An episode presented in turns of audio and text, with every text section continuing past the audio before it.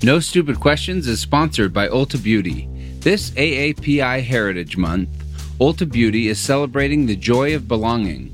Belonging to a community composed of intricate connections, belonging to the heritage and birthright that is beauty. Ulta Beauty spotlights the AAPI community, passing the mic to brand founders and creators to tell their stories centered on heritage, joy, and beauty. Shop AAPI owned and founded brands at Ulta Beauty stores and Ulta.com. Take your business further with the smart and flexible American Express Business Gold Card. It offers flexible spending capacity that adapts to your business. You can also earn up to $395 in annual statement credits on eligible purchases at select business merchants. That's the powerful backing of American Express. Terms apply. Learn more at americanexpress.com slash business gold card.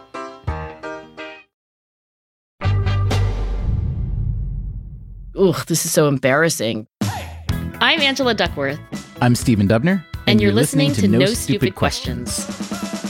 Today on the show, does healing yourself necessarily heal society?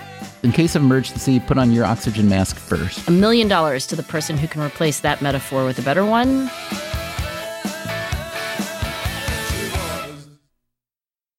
Angela, there's a magazine that comes out once a year that I love from the New York Times Magazine, which I happen to have worked at.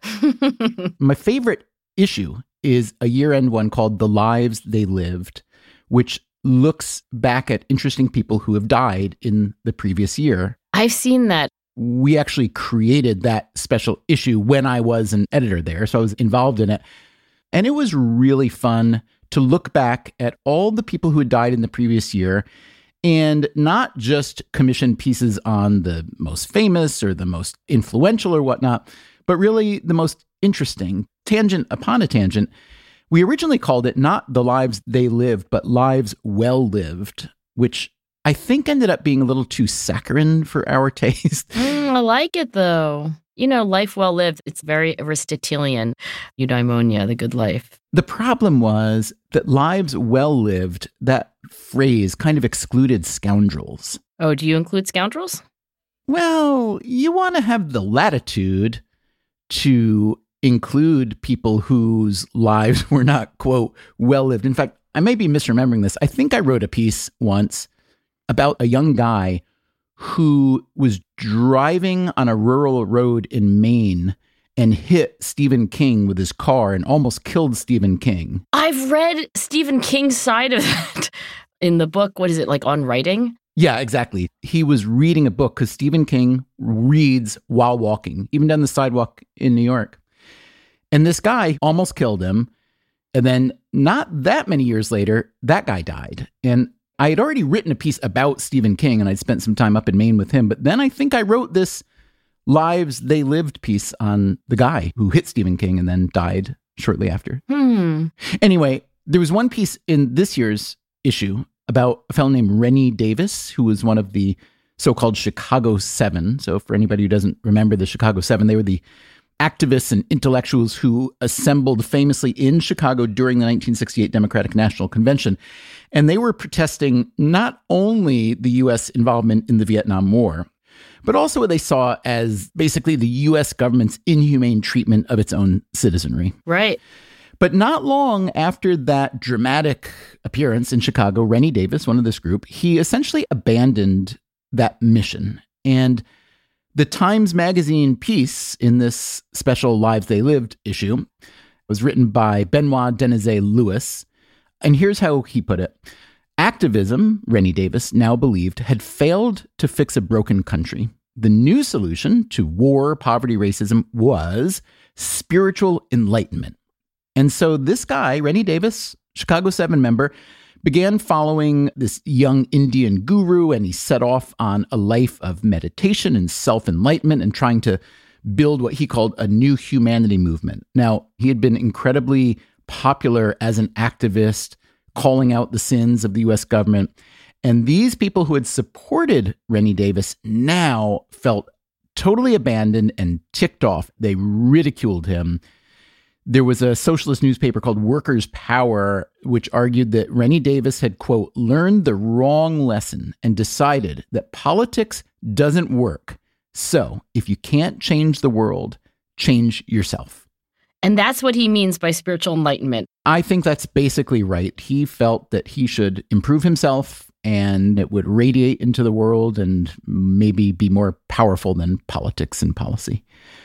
But when I read that sentence, he decided that politics doesn't work. So if you can't change the world, change yourself. I have to tell you, Angie, it hit me right between the eyes. That writer had put into words something that I've been feeling for years about this. I guess you'd call it a high end self improvement movement, which you and I are arguably a part of.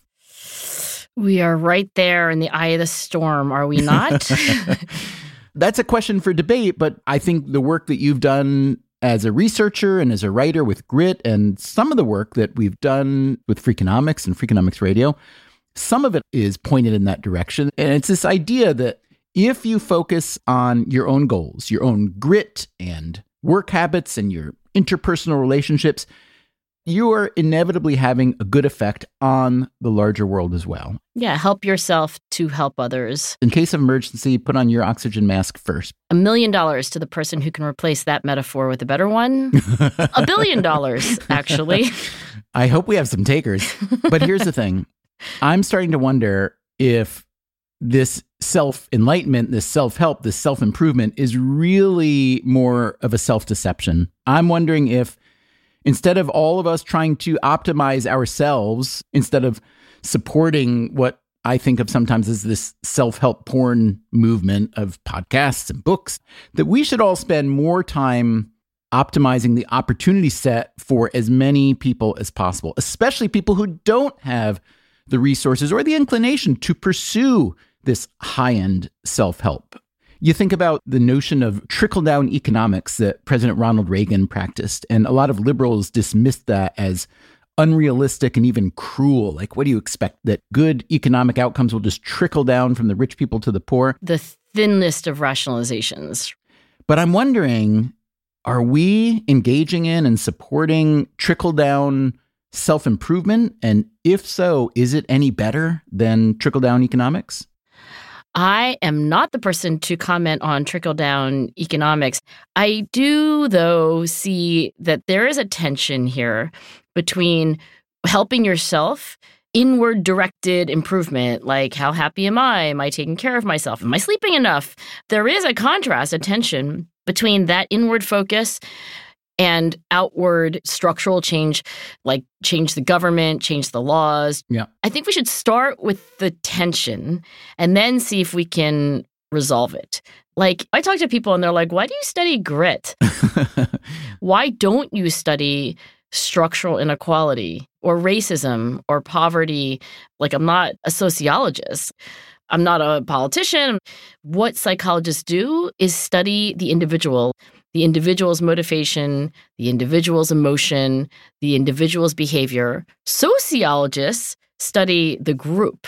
Anthropologists study culture. So it's kind of just not my trade. Yeah, but at the risk of insulting my good friend Angela Duckworth, let me just say that sounds a bit of a cop out for a couple of reasons. The biggest one being that you're really contradicting your own actions to some degree because while you consider yourself a psychologist who essentially studies the self, the fact is you helped launch this massive project with a bunch of other academics called Behavior Change for Good. And this was an incredibly ambitious, wide ranging project. I mean, it's in the title there Behavior Change for Good. You're trying to understand and encourage behavior changes across the population that will improve society at large. Yes, one by one, individual by individual, but it's not about the self entirely. Well, not about the self, but I think when people are impatient or even angry that there's talk about, again, grit, growth mindset, agency, individual psychological stuff. I think what they're annoyed about is that seems to be stealing attention from things that are really external to the individual. I've talked to people, they're like literally mad at me for bringing up psychology. Often frankly, they are my sociology friends. Like, I'll send around an article about an intervention that improved life outcomes for middle school students who learn to say no to drugs and to communicate better. And I'm sometimes astonished, honestly, at how angry that can make people. Like, why are you talking about fixing these kids? You have to fix society. You know, the reason I brought this question to you today is in part because I've been looking back lately at Freakonomics Radio because we've been at it. We're about to hit our 500th episode. What? There are these round numbers that are pretty much meaningless, except they make you assess the past. Yes, research shows fives and zeros right at the end of a number make you reflect. it is true. And there's a reason things are priced 4.99 and 19.99 instead of 5 and 20 and so on. And I'd noticed that even before COVID, but especially during COVID, we have done a lot more episodes on fairly serious policy questions, whether it's about voting, poverty, minimum wage, et cetera, et cetera. We used to do more quirky, sometimes cute, and often personal ish stories about how people could optimize their lives as opposed to optimize policy. And I was wondering why I had changed my focus to some degree, not entirely.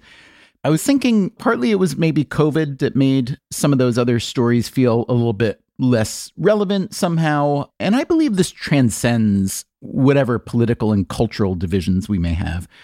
Because I believe that progressives and conservatives, young people and old people, whatever, I do feel a common human sentiment is that we want to not only succeed and thrive for ourselves and our families and our friends, if not to necessarily help others do the same, at least help create an environment where anybody can. I really think that most people do want to live in a world where it's not that they're just fat and happy and everyone else is miserable.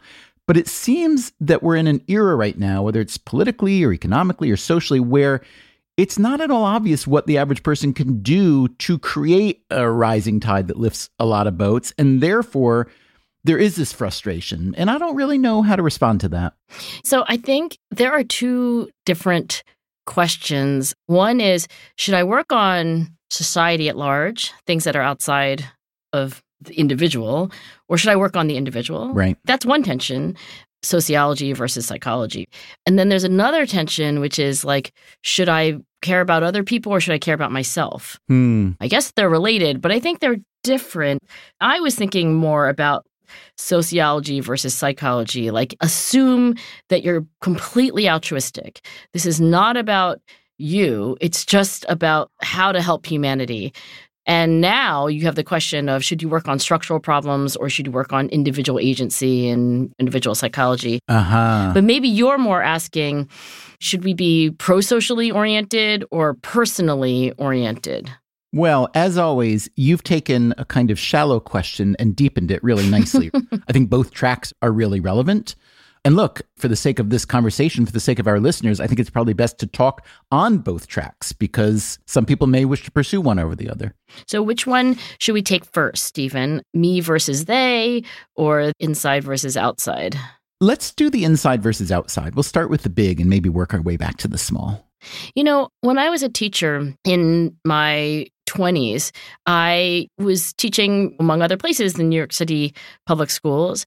And when you close that classroom door and you're like staring at these kids, you don't think about zoning ordinances and, and legislation. You also aren't in the moment thinking about how cruel it is the way public school funding works, you know, systematically advantages the advantage. It's like the most regressive school funding that you could have. What you're doing is you're looking at these girls and boys and you're trying to help them that day. And I think in a way, this internal versus external. Like, should I be trying to get my kids to have more confidence and figure out how best to teach them? Or should I be thinking about structural things that loom larger in their lives, but they're not inside my classroom? Maybe it was all those years of teaching that inclined me not to think so much about the structural things that for me it was not obvious how I was going to change. Like, I do not know how to change the history of school funding in the United States that goes with zip code. You know, when I was in high school, I read Candide. Did you read Candide by Voltaire? Let us go cultivate our garden. Yes we must cultivate our garden was this kind of like, well, the world is complicated and there's all this stupidity and there's politics and there's almost nothing stupider than politics and people fighting each other over small things, not for the greater good. And even as a junior in high school, I was like, oh, you have to cultivate your own garden. Don't try to do things that you can't change, even though you know that they should be changed. Like, grow some lettuce, you know, like pull the weeds. So I feel like I had the same attitude as a teacher. And for better or worse, and I guess I could be criticized for this, I am criticized for this.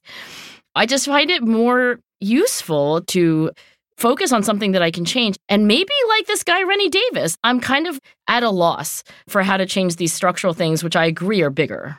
Well, I think it's such a spectrum we're talking about here because I think it'd be very easy for me to make the argument that you are having a big impact. Yeah, I don't know how much impact I'm having. well, I could make the argument that you are, but part of my challenge to that argument is is it mostly high status people, for instance, who read a book like Grit in order to help themselves become a little higher status? Is the research that you're doing around kids and education, is it having the impact that you would like it to have versus what might be a much broader impact of a larger commercial or policy initiative? It's one of the reasons, Angie, I've always liked journalism, which is the idea that you have a lot of leverage. One person writes something and a thousand can read it. Now, there's obviously a lot of leverage in other realms in politics and policy, in business and commerce. I mean, Mark Zuckerberg has a lot of leverage. But even in those areas, I think self interest is often trumping the common interest. And I'm not so naive as to think self interest should either be diminished or that it's even a bad thing. So now you're talking about the second thing. Should I work on my own life and make my life better? Or should I try to make other people's lives better? Right? Yes, except I wouldn't want to make it binary. I'm not suggesting that everyone within the sound of our voices, including ourselves, should give up all the things that we love to do, even if they are purely for self interest, because that's an important part of human life. And one could argue that without that sort of motivation and incentive that people wouldn't do a lot of the things that do benefit a lot of other people. So I don't mean to kill off those incentives. It's more about balancing selfish pursuits and how one should think about that balance. Do you know about the Schwartz Values Survey? I feel I have heard those three words from your mouth. So, Shalom Schwartz, the project was what are the core values that are universal across culture, across countries, even across history? And Shalom came up with a list of 10. There's a couple of them that he would argue are the self transcendent values benevolence, caring about your family, your friends, people, and universalism, which is caring about humanity, caring about equity and fairness in a more abstract sense. And at the opposite pole, there are these self enhancing values, and they are things like power or personal achievement or hedonism. And then there are other values that are more about openness to change versus being conservative or traditional. But let's just take that self transcendent versus self enhancing dimension, that dichotomy. The reason why they're on two ends of the spectrum is that he finds that they're not very correlated. But it is possible. Like, I look at my own values. I had to rank them recently because I gave it as a homework assignment in my class, like, rank your 10 Schwartz values. And I do all the homework assignments that my students do. And when I did this in a moment of honesty, first of all, I put achievement first. I was like, ugh, this is so embarrassing. But honestly, look at my life. I have to say, it's revealed preference. My second one was benevolence. So one is self enhancing, the other one is self transcendent. But like, if I teach really well, if I just kill it in my class, I feel like a winner. And I also feel extraordinarily pro social. There's so many ways that we can do both. I think about that when I'm trying to ask whether I'm spending my time on this planet well. You know, my chosen profession, which I'll be honest, I enjoy a great deal. And then I think, well, do I try to justify it a little bit more by pretending it's more pro social than it is? So, for instance, on Freakonomics Radio, we did an episode years ago on, I'm guessing you know who Al Roth is, correct? Yeah. Al Roth is this really interesting and lovely guy who was a high school dropout, then kind of wandered around a bit, went back to college, got a PhD. But Al Roth has done a lot of really interesting work in economics, for which he won a Nobel.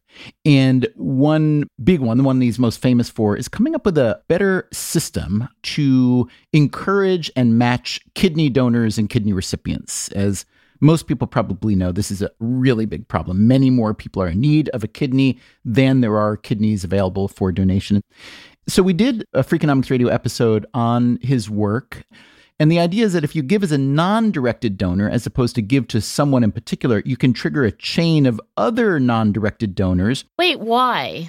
Imagine that you needed a kidney transplant, but your husband and no one else in your family was a match for you. Right. But they're all willing to give a kidney. Well, if they're all willing to give a non directed donation, meaning it's directed to anyone who needs it, but it won't go to you because we know you're not a match, once that kidney enters the pool, then you become eligible for a non directed donation, and therefore you become much more likely to receive a kidney and to live longer. So that's an amazingly efficient way to deal with this problem. And after we ran this episode, we heard from a listener who decided that he was going to give a non directed kidney and that this would hopefully trigger a chain of further donation. And we interviewed him for a fundraising episode we were doing for the public radio station where we were making our show at the time. And that episode, in turn, triggered a bunch more non directed kidney donations. Wow. I cling to those episodes sometimes to think about how, yes, the work I'm doing isn't just for me. It isn't just fun. It isn't just an exercise of my own curiosity, even though it is mostly those things. It has some pro social benefit. But in terms of all the hours and years that I've put into this, I don't know, maybe I'm having zero positive effect on the world. Maybe I'm having negative effect on the world. So I go back to poor Rennie Davis, who had all these acolytes who thought that he was fixing the world. And then he just said, nope, it's not worth it. It doesn't work. I'm just going to work on myself. Who am I to say that he's wrong for saying that? Still to come on No Stupid Questions. Angela tells Stephen that the famous Maslow hierarchy of needs isn't what we think it is. Is he breaking into university bookstores and crossing out the old pyramid and pasting in a new one?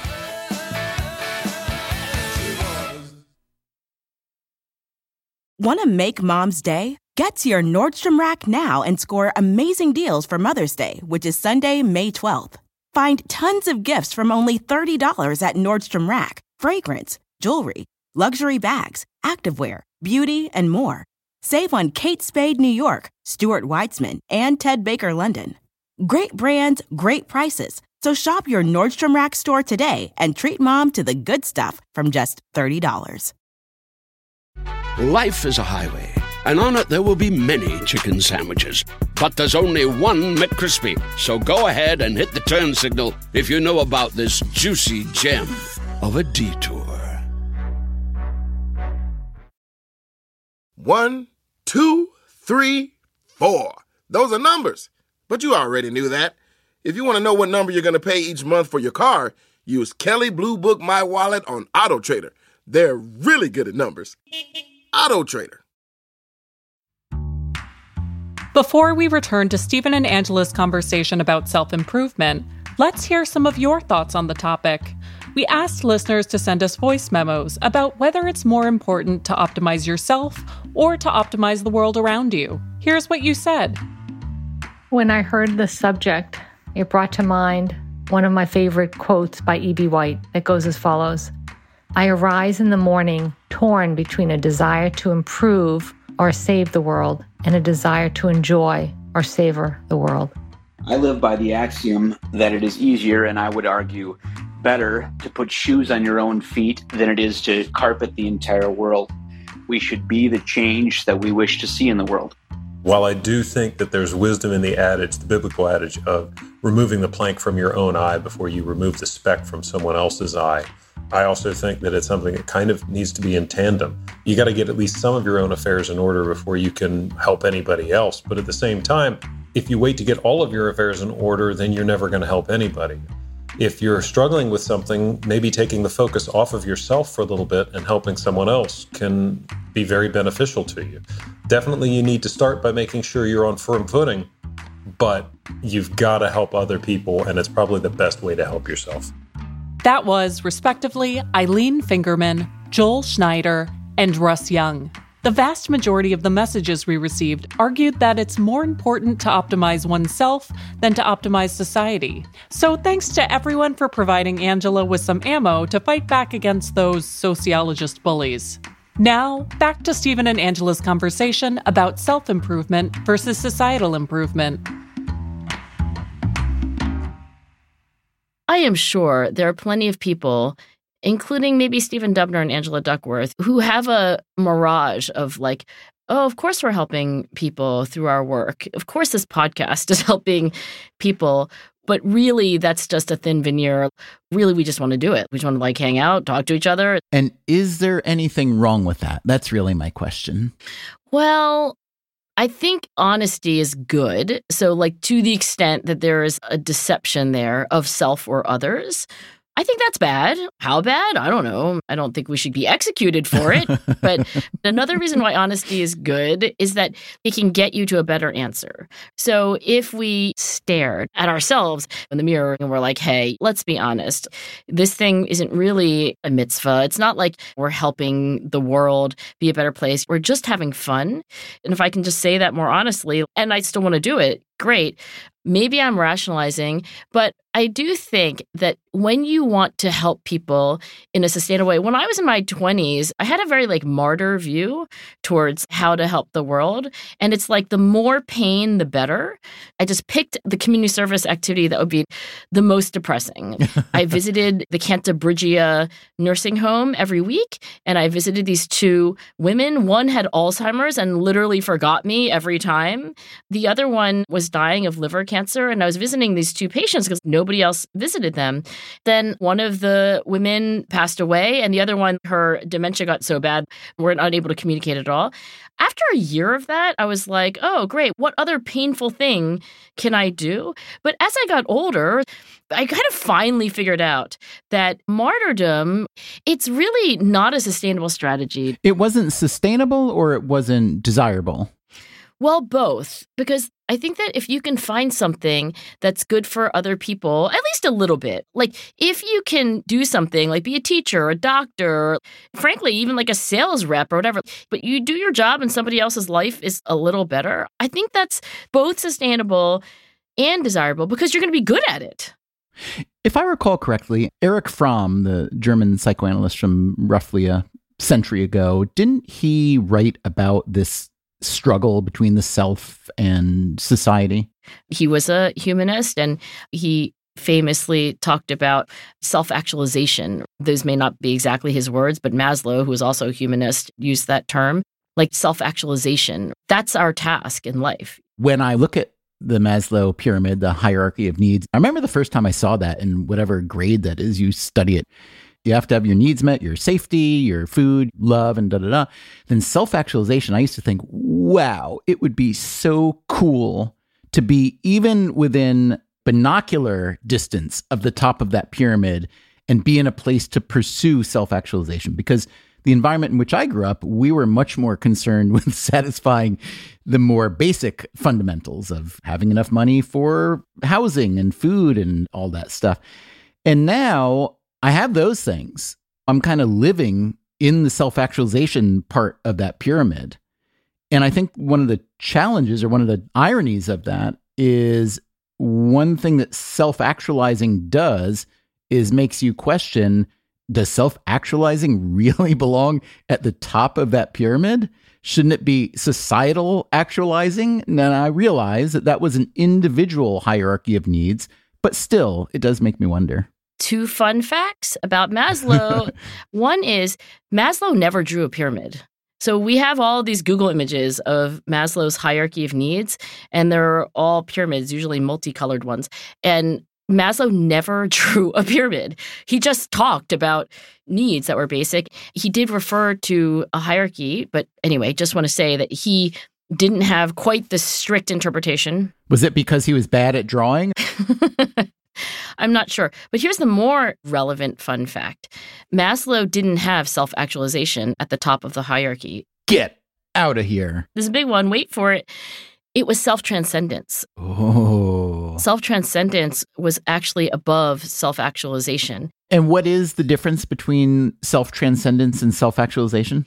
I think self actualization was, and by the way, it's more poetry than prose, but I'll give you my interpretation. I think self actualization is living your best life, being your best self, whatever it is. You know, if you are a woodworker, being the best woodworker that you can be, if you are a friend, being the best friend that you can be. Self transcendence is trying to work towards other people's well being. So, really, it's about self versus other. But I don't think it's either or. It's just like once you have achieved excellence in your own life, then you can reach for this even greater and higher need, which is like with all of that excellence, now pursue the interests of others. Self actualization is looking inside to be the best person you can be. Self transcendence is your attention, your energy is other directed. What kind of difference do you think it would make if all the people who are currently seeking out this sort of high end self improvement that we began this conversation discussing would be presented with a new Maslow hierarchy with self transcendence at the top rather than self actualization? Do you think just understanding the framework a little bit differently would have some significant effect? That's a very interesting question. There are people who are trying to do that, like Scott Barry Kaufman. And is he breaking into university bookstores and crossing out the old pyramid and pasting in a new one? Well, he wrote a book all about this. He's a bit of a evangelical neo Maslowian trying to correct misunderstandings about Maslow. I don't know how big his reach is. Maybe it's a little bit bigger because we just talked about him. Yay, we helped the world. but I do think the best life is to help other people, help yourself and help others.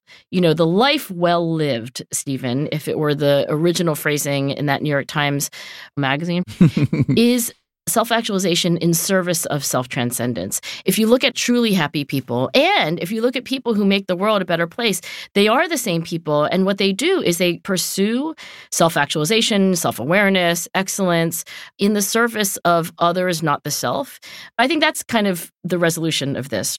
So, in summary, we all need new pyramids that have self transcendence at the top instead of just self actualization. We should consider this another case of both and is probably much better than either or. I really like your point about being honest about the amount of leverage that we actually exert and the amount of benefit we're trying to spread around the world. I do wonder if this show does any good, one drop of one iota good societally. so, how about this? If I see evidence that this show is worthwhile, even 1% improvement in some realm that's meaningful, I'm eager to carry on for the foreseeable future. but if not, that we quit and try to do something more pro social. You in? Well, you're looking for evidence that we are doing good, but I think we should actually look for evidence that disconfirms that as well. Otherwise, you're just going to have confirmation bias. You're going to be like, oh, this listener just said that we helped them. I'm going to see if I can find evidence that we're not helping people. Yes, but the absence of evidence is not the evidence of absence, my dear. Twoo. So twoo. So, what do we do about that problem? I don't know. I'll have to have another conversation about that. No Stupid Questions is produced by me, Rebecca Lee Douglas. And now, here's a fact check of today's conversation. In the first half of the show, Stephen recalls writing about Bryan Smith, the man known for hitting Stephen King with his van in 1999. While King is known for reading while he walks, he was not reading at the moment Smith hit him. However, he was carrying a book. Also, Stephen did write about the incident, but not for the Lives They Lived issue of the New York Times Magazine. The story was actually part of a longer piece on Stephen King that Stephen wrote for a different issue of the magazine. But there are still quite a few quote unquote scoundrels who have been profiled in the lives they lived. For example, Joseph Nicolosi, the clinical psychologist infamous for practicing the pseudoscience of homosexual conversion therapy, was featured in the 2017 issue, and Rosie Ruiz, the champion of the 1980 Boston Marathon, who was later found to have cheated, was profiled in the 2019 issue. Later, Angela resolutely states that anthropologists study culture. According to the American Anthropological Association, the study of culture covers only one area of anthropology. Quote Historically, anthropologists in the United States have been trained in one of four areas sociocultural anthropology, biological physical anthropology, archaeology, and linguistic anthropology. Finally, Angela describes psychologist Abraham Maslow's idea of self transcendence as working toward other people's well being. But experts have summarized the idea as much more of a spiritual state. An individual who has reached self transcendence experiences a sense of identity beyond the self, which may involve something more mystical than just helping others. That's it for the fact check. Coming up next week on No Stupid Questions Is zest the key to success? I'm starting to think of all things that maybe the best zest test, better than the rest. That's next week on No Stupid Questions. For that episode, we want to hear about the zestiest folks in history, people with incredible energy and enthusiasm. If you can think of anyone who fits that description, email a voice memo to nsq at freakonomics.com with the subject line Zest. Make sure to record someplace quiet, and please keep your thoughts to under a minute. Maybe we'll include them on the show. No Stupid Questions is produced by Stitcher and Renbud Radio and is part of the Freakonomics Radio Network, which also includes Freakonomics Radio, People I Mostly Admire, and Freakonomics MD. This show was mixed by Eleanor Osborne. Our staff also includes Allison Craiglow, Greg Rippin, Morgan Levy, Zach Lipinski, Mary DeDuke, Ryan Kelly, Jasmine Klinger, Emma Terrell, Lyric Bowditch, Jacob Clementi, and Alina Coleman. Our theme song is And She Was by Talking Heads. Special thanks to David Byrne and Warner Chappell Music. If you'd like to listen to the show ad free, subscribe to Stitcher Premium. You can follow us on Twitter at NSQ underscore show and on Facebook at NSQ show. If you have a question for a future episode, please email it to nsq at freakonomics.com. To learn more or to read episode transcripts, visit freakonomics.com slash nsq. Thanks for listening. Maybe there's an Us Weekly special teal dress issue or something like that. Yeah. Or like best looking, although I think that's people. Have I been on that cover yet? The Freakonomics Radio Network, the hidden side of everything. Stitcher. Want to make mom's day? Get to your Nordstrom Rack now and score amazing deals for Mother's Day, which is Sunday, May 12th. Find tons of gifts from only $30 at Nordstrom Rack fragrance, jewelry, luxury bags, activewear, beauty, and more. Save on Kate Spade New York, Stuart Weitzman, and Ted Baker London. Great brands, great prices. So shop your Nordstrom Rack store today and treat mom to the good stuff from just $30. Life is a highway, and on it there will be many chicken sandwiches. But there's only one McCrispy. So go ahead and hit the turn signal if you know about this juicy gem of a detour. One, two, three, four. Those are numbers. But you already knew that. If you want to know what number you're going to pay each month for your car, use Kelley Blue Book My Wallet on Auto Trader. They're really good at numbers. Auto Trader.